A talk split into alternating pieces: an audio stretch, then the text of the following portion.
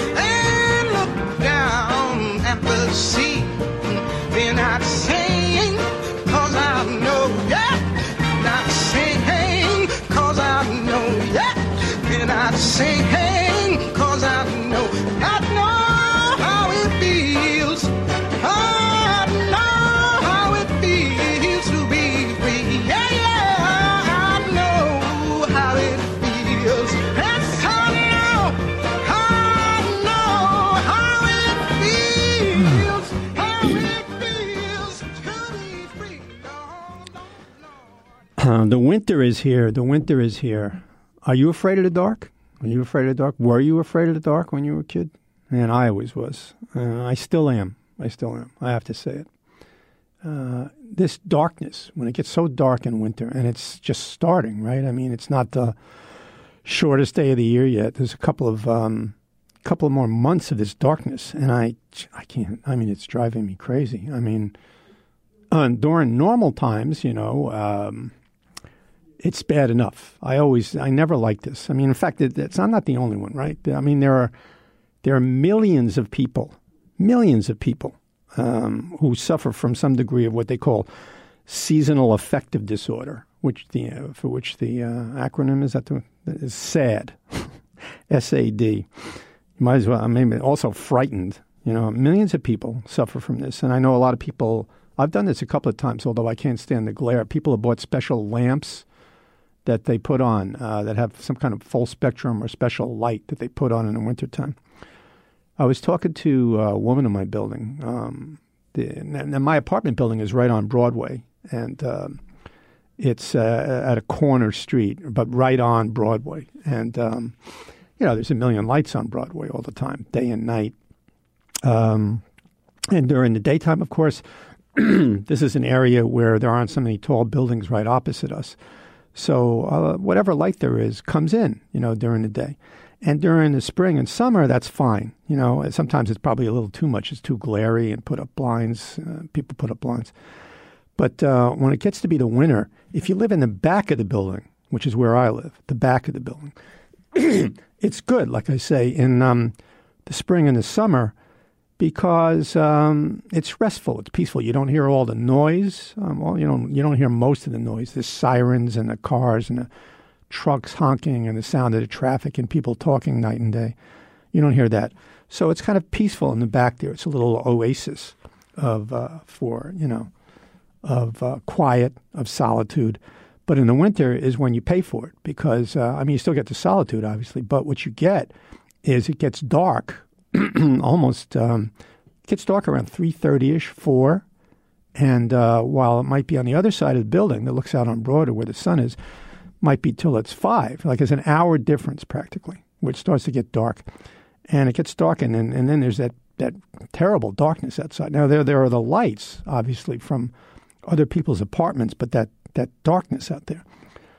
And I always hated to see the sun go down. I mean, I always hated it. It's not just that. And I think a lot of people, there are people who are night people. People like it when the sun goes down. They don't like the daytime. I mean, I've known people who were night people. They slept through most of the day, got up late in the afternoon. And even then I knew a guy who used to wear sunglasses when he got up during the afternoon, and it was in the summer or whatever. But there are people who wander around at night, who flourish at night, who work at night, people who go out at night. They like the city life, the nightlife. They go to clubs, they go to nightclubs, they go to shows, they go to restaurants late at night, they hang out at night, they walk around.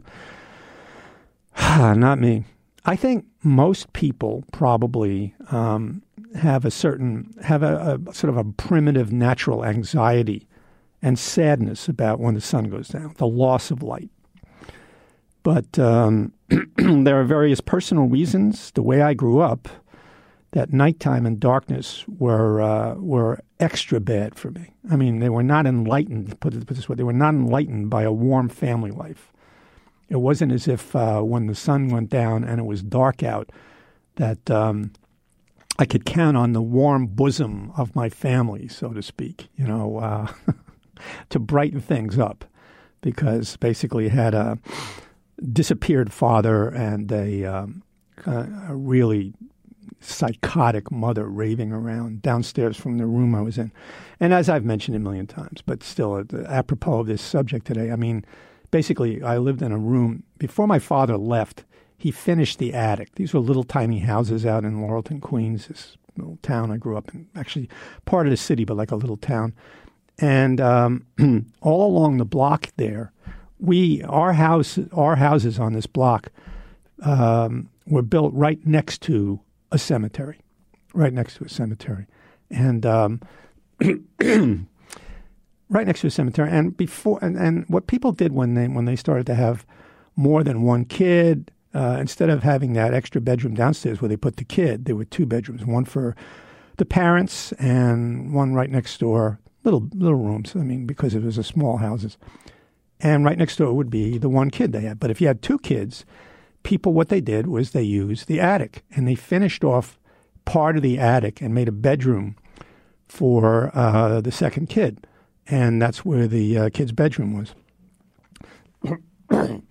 Now, everybody on my block, because I visited them later, and I had friends who lived on my block, their parents somehow managed to figure out, without a lot of brain power, I don't think, that they didn't want their kids overlooking the cemetery. So they finished the part of the attic that was looking out on the front, on the street, where there, it's a quiet little town. I mean, there was some streetlights out there and occasional car headlights. But my father, out of thickness, insensitivity, some kind of sadism, I really don't know what. He managed to be the only one on my entire block that finished the bedroom upstairs, the one that and had a view that looked out on the cemetery. So there I am. It's dark out. It's dark inside the house. And my mother always kept all the blinds drawn. And 4.5 years old or something like that. And I get up and I'm scared anyhow for various reasons. No father around. My mother, who knows what. She might just appear in the doorway. I don't know. Anytime. And what do I have to look at is the cemetery, which which was full of shapes and shadows. I mean, people are scared of cemeteries, right? They're scared of the dark. They're scared of cemeteries. So I get this double whammy, right? So around this time of the year, so it was, you know, for personal reasons, it always still affects me. It's in my bones, in my blood. And when this time comes, I have, we don't have a fireplace, obviously. We don't live in a penthouse or anything like that. I mean, I have all the lights on all the time. I do have all the lights on all the time. And I tend to have daydreams, vivid daydreams these times, daydreams, right? Night dreams, daydreams of houses I've been in or slept over in or visited. My wife's parents had a house in Connecticut, a nice big house in Connecticut. And during the winter, there was always a fire going. They had a couple of fireplaces, and there was a fire going, and you sat there. So as it got darker outside, the warmth and the brightness and the aliveness of this fire inside, more alive, you know, than just turning on a lamp. I mean, it was crackling like a fire. It seemed like it was alive. And I think about that all the time. And I think about places that have that I've been that were very well lit, that had lamps on. I mean, this is an old thing. I mean, it's as old as it gets, right? The cave dwellers, people who lived in caves, the first human beings or whatever, you know, there's people that resembled or, you know, were the precursors of human beings. They had, they kept the fire going all the time. I mean, they needed the fire for cooking. They needed the fire for warmth, but they also needed the fire because it was dark outside. I mean, completely dark. I mean, the dark is scary. I mean, nighttime, ghosts, right? Monsters, Dracula, everything comes out in the dark. And although I think I heard Gary Null say once that, and I heard other people say this, that the best way to sleep is to sleep in a dark room, not to have anything bright on in the room, like a night light or a lamp or maybe a very bright clock. And I used to do that, but at times, like now, for various reasons, when I'm more anxious than I've been for a long time, I tend to have lights on. I tend to have like a bathroom light on, which shines into the bedroom when I'm sleeping. I don't have a night light on, but when I was a kid, do we have night lights? Did you have a night light when you were in your bedroom when you were a kid? A lamp or a night light? I remember when my kids were little, we had lamps on in the room. We had either a night light or we had these lamps on that we kept on when they were going to bed, when they were going to sleep, because kids are more scared of the dark than anybody, right? More scared of the dark. And they're scared of the dark for various reasons. They're scared of the dark because it's nighttime, they're going to go to sleep, and they're going to be separated from you, which they don't want to do. And kids have this, you know, talk about primitive. Kids are primitives. They when the night comes and the darkness comes and they close their eyes, they're scared. A lot of kids cry. They don't want to go to sleep. They stay up, they stay up, they stay up. Read that story 5 more times. They stay up. They can't stand it. They don't like to be... They don't like to have their eyes closed and go to sleep, but they do eventually. And but we had lamps on, which helped. These lamps on. I remember my daughter had a lamp that was a very large goose, a white goose, plastic, very thick plastic goose, kind of lifelike looking. I mean, I tried to go online and get her one as a present. Now that she's grown, of course, the lamp was called Goosey.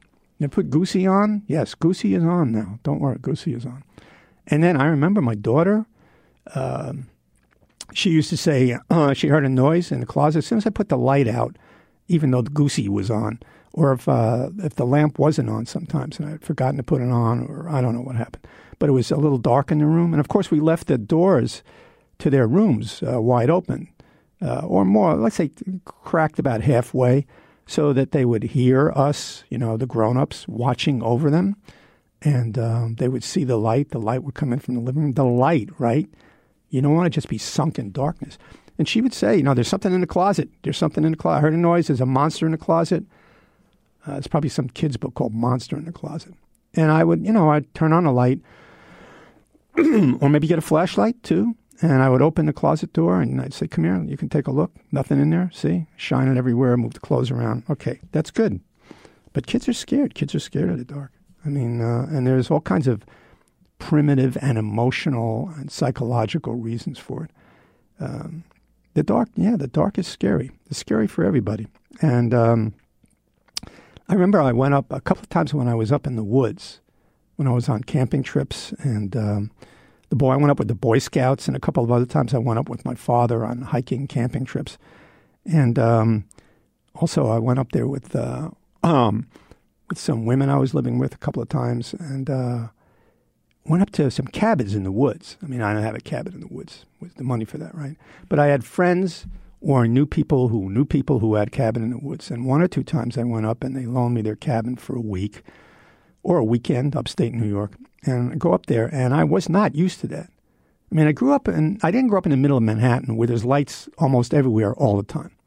That must be a different experience. I mean, my kids grew up in Manhattan. They don't live here now, but they grew up in Manhattan. And we lived in a big apartment building, and if they look out their windows, even if it's dark in the room, there's street lights everywhere. There's headlights from cars and trucks and buses, and you can hear the noise. So it's not utterly silent, but it's not too noisy because we lived higher up in the building.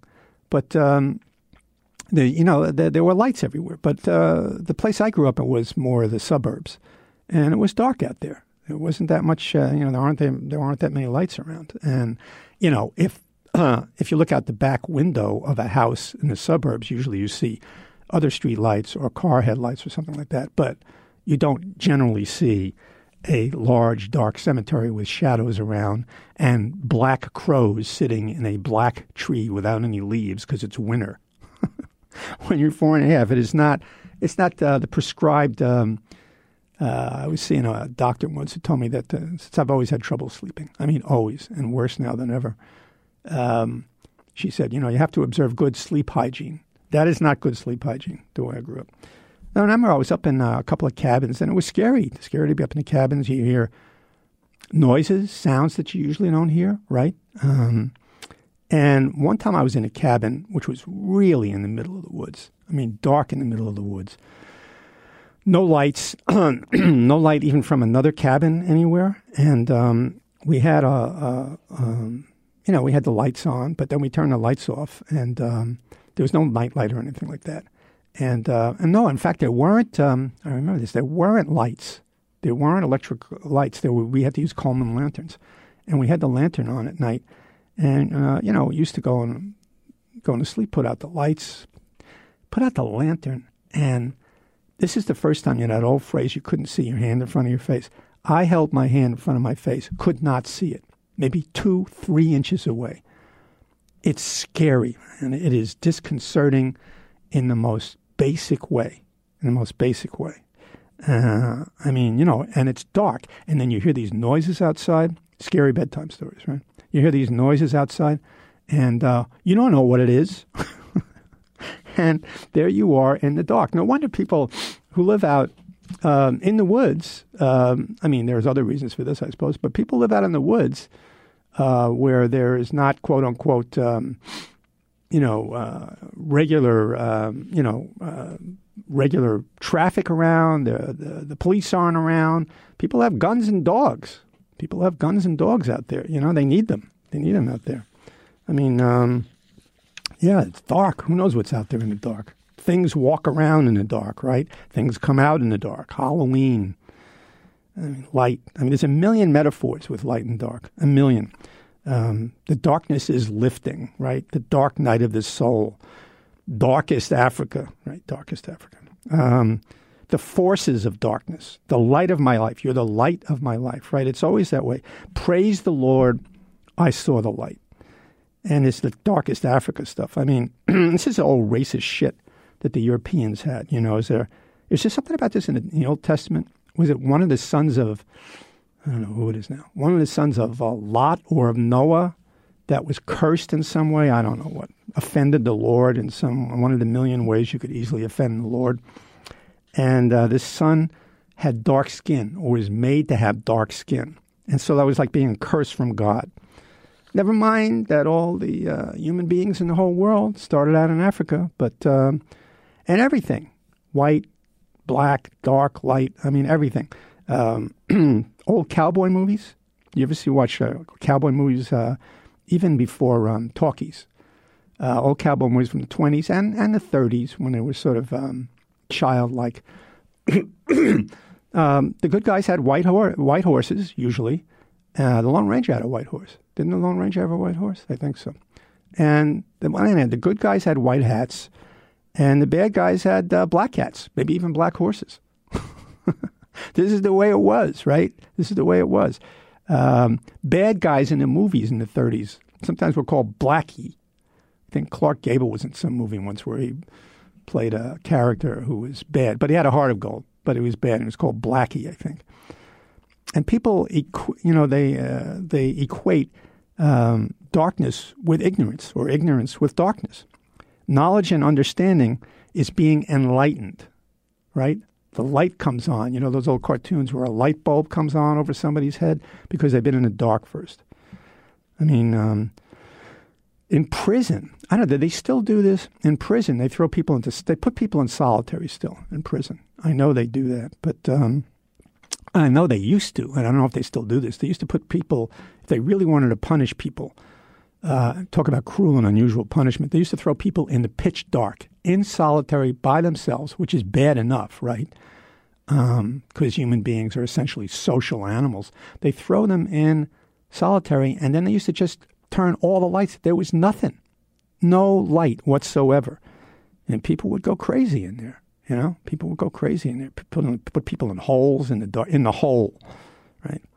I had a fourth grade teacher. Her name was Mrs. Elliott. And she was a cold, nasty woman. I remember her, and one of the reasons I remember her more than anything else is that she had a punishment for kids who talked in class or were unruly. And it was there was a million ways to be unruly. This wasn't the 1980s, 90s, and later. Everything you did was unruliness, especially boys. Teachers, a lot of these teachers in their 50s or 60s who had been teaching a long time, some of them weren't married, they did not like little boys. And one way she had of controlling people or punishing people, getting them to toe the line, and she did this to me once, which was terrifying. She would put you in a clothes closet, a very dark clothes closet, coat closet actually, where people hung up their clothes, their coats, and she would close the door on you. So you'd be in there, and you didn't know when you were getting out, and you would just have to stand there and not make a sound. Geez, talk about it. I mean, if somebody did that right now, they'd be fired in about one afternoon, right? And light. From the first paragraphs of Genesis, right? In the beginning, God created the heaven and the earth. And the earth was without form and void. And darkness was upon the face of the deep. Darkness was upon the face of the deep.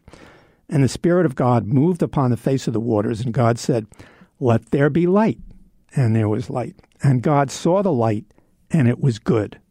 And God divided the light from the darkness. And that's that paragraph. That's that quote. But the implication there is that darkness is bad. He saw the light, and the light was good. So that clearly means that darkness is bad. And everything bad happened in the dark. The people, criminals come out in the dark. I mean, criminals come on all the time now. I mean, there is no... Is there any light and dark anymore? I don't know. There is actual light and dark, obviously. Nature is light and dark. But when it comes to bad and good or people doing nasty deeds, well, I suppose it's still that way, you know? There are still guards at night that are posted in places. And crime happens, a lot of violent crime. Bad things happen at night. The people who live right across from me, in the apartment right across from me in my building, their lights are on all night.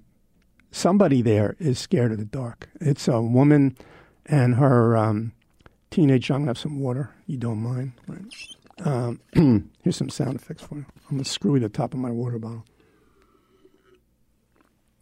Another thing about winter is that the heat is on... all the time. The heat is on day and night in my apartment. We have humidifier on sometimes, but not all the time. And it's a good way to dry your throat into parchment.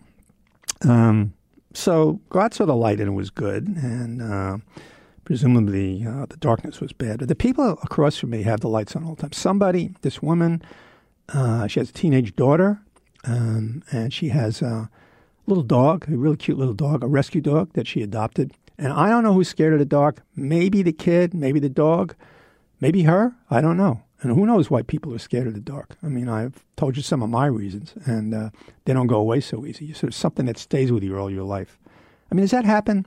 Does that familiar to you? You know, when you grow up a certain way, I know, like, people grow up, they're not afraid of the dark for various reasons, and they don't carry that. They carry that not being afraid into adulthood. But people who are afraid of the dark always have a bit more of that later on. It doesn't really go away. So these people have their lights on all night long, which is fine with me. I mean, I pull my shades down so the light is not shining right in my room, right in my bedroom there. And whenever I'm in my apartment, and even when I'm not there, I have to confess, and this is wasteful and awful, right?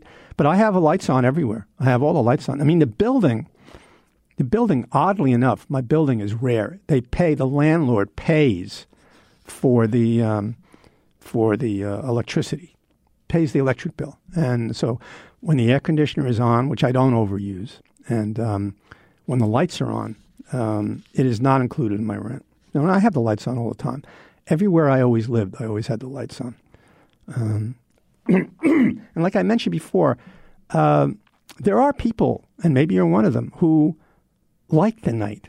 In fact, they almost love the night, and they don't really like the daytime so much. They prefer the night. And I had a friend once who was a painter and a writer, and I've known other painters and writers like this too, that they work at night. They like to work at night because it's peaceful and it's calm and everybody else is asleep and they don't have to bother, or they aren't bothered by the requirements, the dependencies of human relationships, the lights out, the noises outside are less, the traffic. There's just less going on, and they can concentrate, and they feel when they're in the dark that they're in touch with other things. You know, they're in touch with other things. Me, again, the opposite. I never even liked to get out of bed at night, and there were good reasons for it in my house, believe me. That being in bed was like being in a boat in the middle of a very bad ocean. You stayed in the boat. But people grew up in different ways. I had a night job. I did. I had a night job once. It was when I was right out of college, and 1966, the summer of 1966. And I worked. I didn't want to go right away and start getting a job, you know. I didn't want to get a job instantly. I knew I'd have to get an actual job with my college degree sooner or later.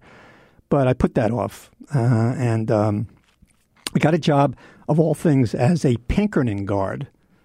This is before I knew much about the history of it. I don't even know what made a difference. I needed a job, and I needed money. I had moved out, temporarily at least. I had moved out of my mother's house where I grew up, and the family had this thing called a bungalow out in Rockaway in Queens. It's a small sort of lower middle class or middle class community, which is right on the ocean, right on the Atlantic Ocean out in Queens.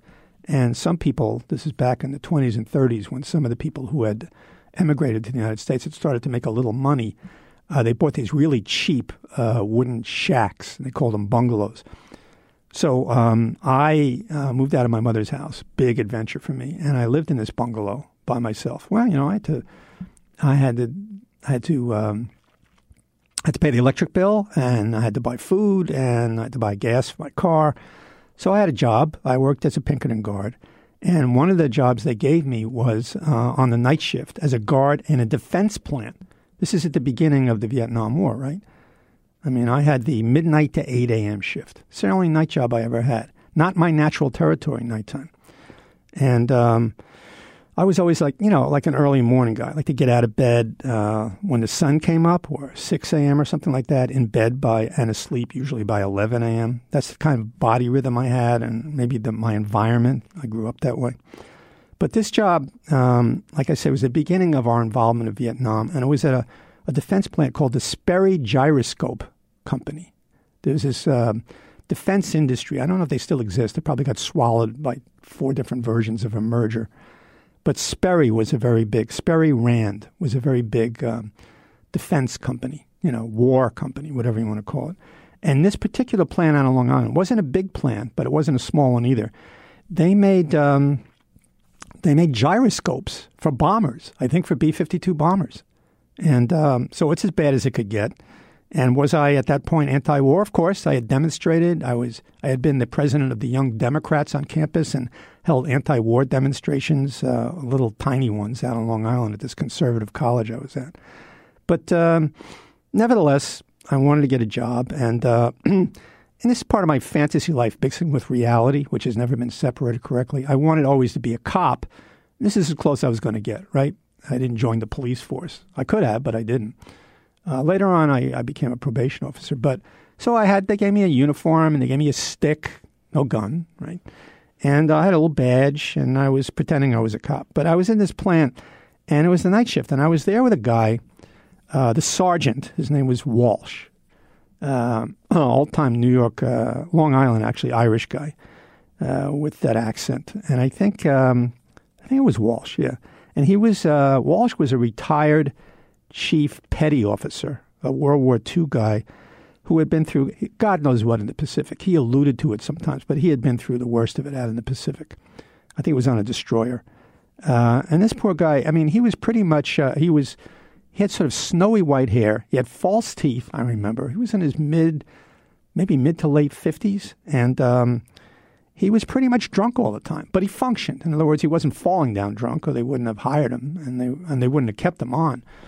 But he was always drinking all the time. He had a bottle in his in the inside pocket of his uniform, you know, his uniform jacket, and he would drink all the time. He had a bottle everywhere. He had bottles stashed around. I mean, one time I was in the guard booth by myself. He was off driving around checking the perimeter, you know, the barbed wire fence, just to see if anybody was going to break in, like commie spies, and you know, steal the gyroscope plans. But he'd probably go out and drink because it took him a long time.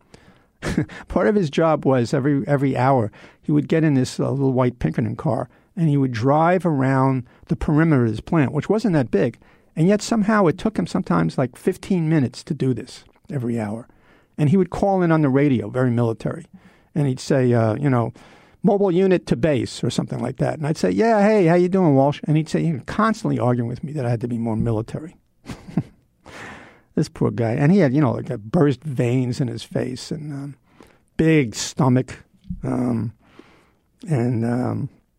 we were together for most of the hour of each hour in this small, very well-lit guard booth in the middle of the main parking lot. It was, and then he'd go out and drive around, but it was lit by fluorescent lights.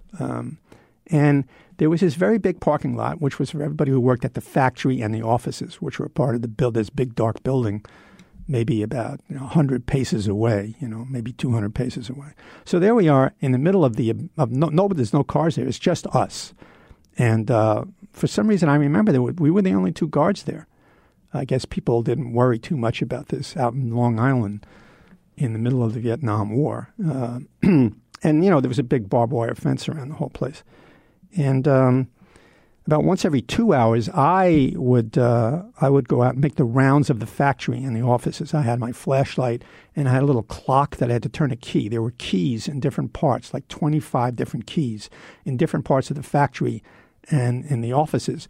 And I had to go around and turn the key in the clock, and it recorded that I had made my rounds. This is how they knew I made my rounds. I remember one night I was walking around there and I was in the offices, the executive offices, and there was a drawer wide open, which there wasn't supposed to be. And on the drawer was marked classified. Classified, right?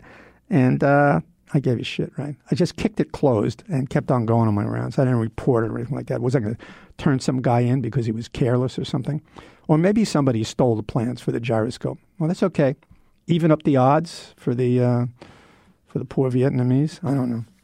So me and the Sergeant Walsh, we would sit there in the middle of the night, and he would ramble on and on and on about the fucking hippies. He'd say, the fucking hippies, the faggots, the commies, you know, who were ruining the country. Traitors, they should all be thrown in jail. And sometimes it was commie faggots, faggot commies, all the same thing. And I'm listening to him, and sometimes I would argue with him about the war, you know, about this, about that. But he said, oh, you're probably a commie faggot yourself, Fader. Yeah, well, you know, maybe he was right. I am a commie faggot. And Finally, I hear one night, after about 2 weeks of this, that his son, he talked about his son, with this mixture of sort of disgust and sadness, that it turns out his son was actually a quote-unquote faggot and lived in San Francisco. And he said, you know, he's dead to me. He's dead to me, that kind of thing. It was sad. It was sad. After that, I didn't argue with him much about anything. I just felt bad for him. Then the sun came up about dawn, right, whenever it was early, 4 or 5, and it was a summertime job. And at 8 a.m., I drove back out to Rockaway, to this bungalow we had at the beach, near the ocean, which was very peaceful and nice to stay there during the day when there weren't big crowds. And a couple of times, though, I almost fell asleep driving back. Clearly, I could have been killed. I could have driven right off the road. It was very dangerous. But one advantage to the night shift was that I wasn't alone in that bungalow at night, which I always hated. I always hated being alone anywhere at night, anywhere it was dark. I never get used to it. I never got used to that night shift. But I do remember when I think back on it. I mean, I asked to be transferred after a while. But I think back on it, I remember it had that cozy sort of hopperish feeling. I was there with this older man, you know, everybody being my adopted father. And we were right there in the light, you know, like Nighthawks at the diner. And we're in the light in the middle of this dark parking lot. It was cozy. It's a nice memory. And yeah, that's how it was. Actually, there were some lights. When I looked out from my window and, in the dark, I saw some lights all the way across the other side of the cemetery. And I felt they were kindred spirits. Somebody else, for some reason, had finished the attic room with lights on and facing the cemetery. So I wasn't alone in this, fellow travelers, right? I think the one time, there were two times I remember not being afraid of the dark very much. And it's the only two times I remember particularly. I mean, it goes on and off. You know, it wasn't like I've always felt that way. But when I was watching over my kids, when my kids were little and I read them stories, their lamps are on in their room and finally they fall asleep. I have their lamp on in each room or a nightlight and I stay up and my wife is asleep in the next room and I was awake guarding them all. So I always equate, there's an association in me always with light and feeling safe and protected all at the same time. And I remember the other time I felt really safe, I think, was, and this set a really bad precedent for me, was the first time I was in a mental hospital.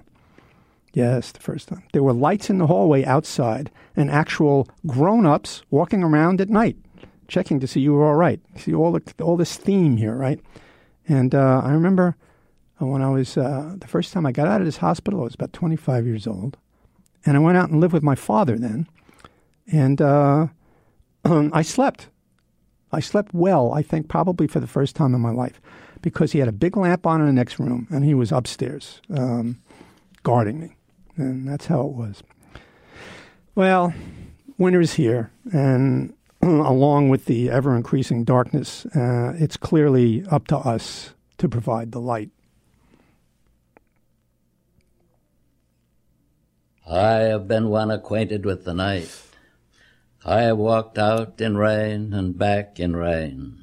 I have outwalked the furthest city light. I have looked down the saddest city lane. I have passed by the watchman on his beat and dropped my eyes, unwilling to explain. I have stood still and stopped the sound of feet, when far away an interrupted cry came over houses from another street, but not to call me back or say goodbye. And further still, at an unearthly height, one luminary clock against the sky proclaimed the time was neither wrong nor right. I have been one acquainted with the night. This little light of mine, I'm gonna let it shine. This little light of mine, I'm gonna let this little light of mine, I'm gonna let it shine, let it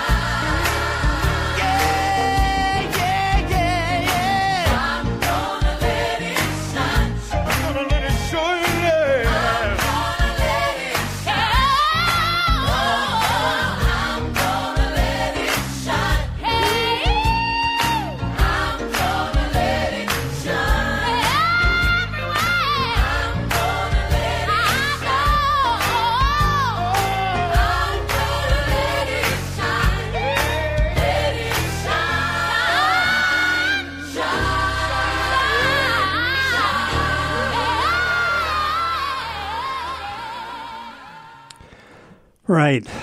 Let it shine. Let it shine. Speaking of being the light of my life, here's an article that was in People magazine. Actually, it was reprinted in a bunch of other places. Title is Man's Emotional Support Squirrel May Be Cause for Eviction from Florida Condo Community. This is from People magazine, November 14th. Who says a rescued wild animal doesn't qualify as an emotional support pet? A condo association in Clearwater, Florida, for one. WFLA station and news station Channel 8 in Florida reports that Ryan Boylan is fighting to keep his exotic rescue pet, a female squirrel named Brutus, after the Island Walk Condominiums board filed a complaint to Boylan and the owner of the condo. He's trying to hold on to this rescue pet.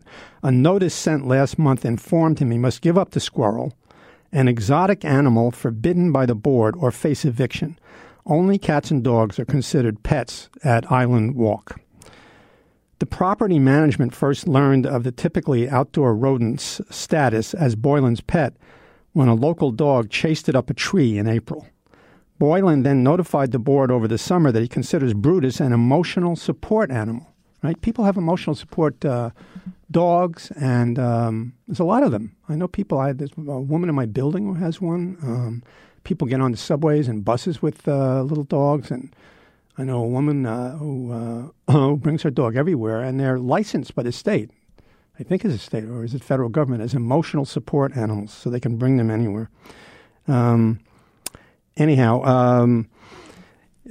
Boylan says she's just like an inside cat. She just walks around. She just walks around and hides pecans and hazelnuts, which are her two favorites. Boylan, 40, told ABC Action News. Boylan rescued the squirrel during Hurricane Matthew in 2016 when she was stuck under a car. And, right? That's great. And since then, he has grown attached to her. He was in a car accident in 2004. Which he claims left him with anxiety, herniated discs in his back, and PTSD. Yeah.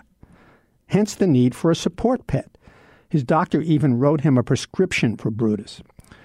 Ever since then, I mean, oh my God, I can't imagine not being around her, Boylan told News Channel 8.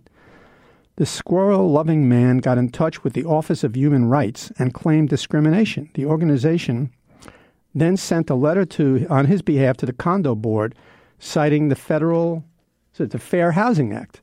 This federal act supposedly protects a homeowner or tenant's right to keep an emotional support pet. Due to this emotional disability, Ryan Boylan has certain limitations coping with what would otherwise be considered normal but significant day-to-day situations. He has all my sympathy, according to the letter. To help alleviate these challenges and to enhance his day-to-day functionality, I have prescribed Ryan to obtain emotional support animals. The presence of the animals is necessary for the emotional and mental health of Ryan Boylan because its presence will mitigate the symptoms he is currently experiencing. I get a letter like that from my teddy bear and bring it everywhere. Despite these claims, the board's stance remains firm. If Boylan doesn't give up Brutus by the end of the month, he may be evicted. When questioned by the WFLA, former condo board member Sherry Arfa said she was on the fence. This is Sherry Arfa. I'm sure it's like any emotional support dog. People ask questions, said Arfa. It's just like with any animal. You can have the nicest dog and they could bite somebody. It's no guarantee. If it was a gerbil or something like that your grandkid had hiding under the bed, I'm sure that would be fine. But a squirrel is a wild animal. So I don't know what happened. I didn't follow this up. I don't know if he's been evicted or if he's still appealing it, but I'm on his side, you know. It hasn't done anything to anybody, and you know, a cat could scratch you, a dog could bite you. So it's a wild animal. I mean, aren't we all wild animals? Aren't we all? I mean, why single out this one poor squirrel?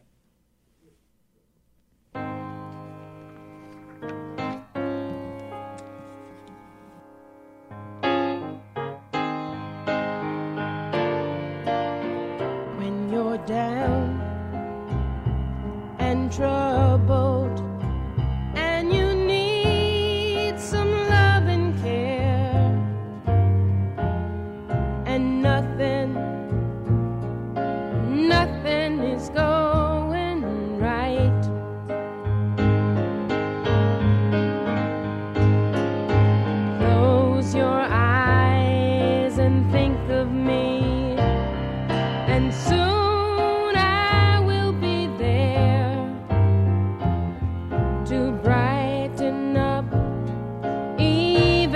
your darkest night.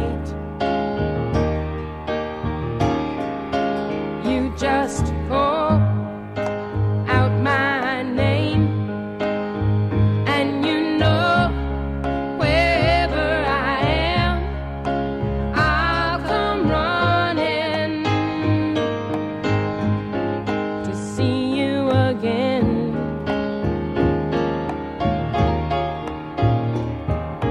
Winter, spring, summer, or fall, all you have to do is call, and I'll be there. You've got a friend.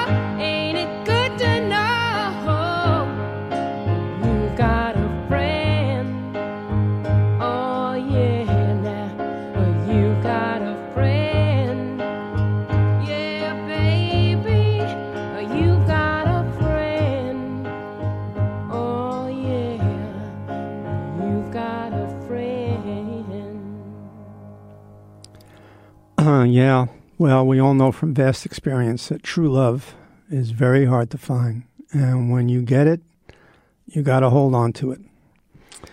All right, this has been Mike Fader and may still be Mike Fader. Who knows? Tune in next week. I'm here every Friday live on PRN from 10 a.m. to 11 a.m. Eastern Time. And if you want to get in touch with me, please go to my website, Fader Files, FEDERFILES.com. Thanks for listening.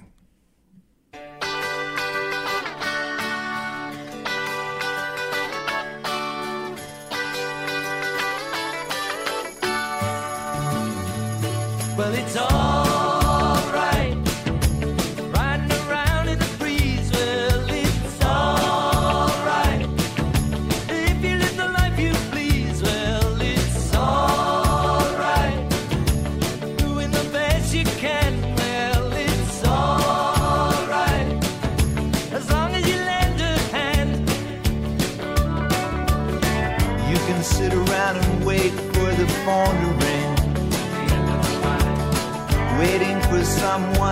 tell you everything. Sit around and wonder what tomorrow will bring. Maybe a diamond ring. Well, it's all right, even if they say you're wrong. Well, it's all right, sometimes you gotta be strong. Well, it's all right, as long as you got somewhere to lay. Well, it's all right, every day is Judgment Day. Maybe somewhere down the road away,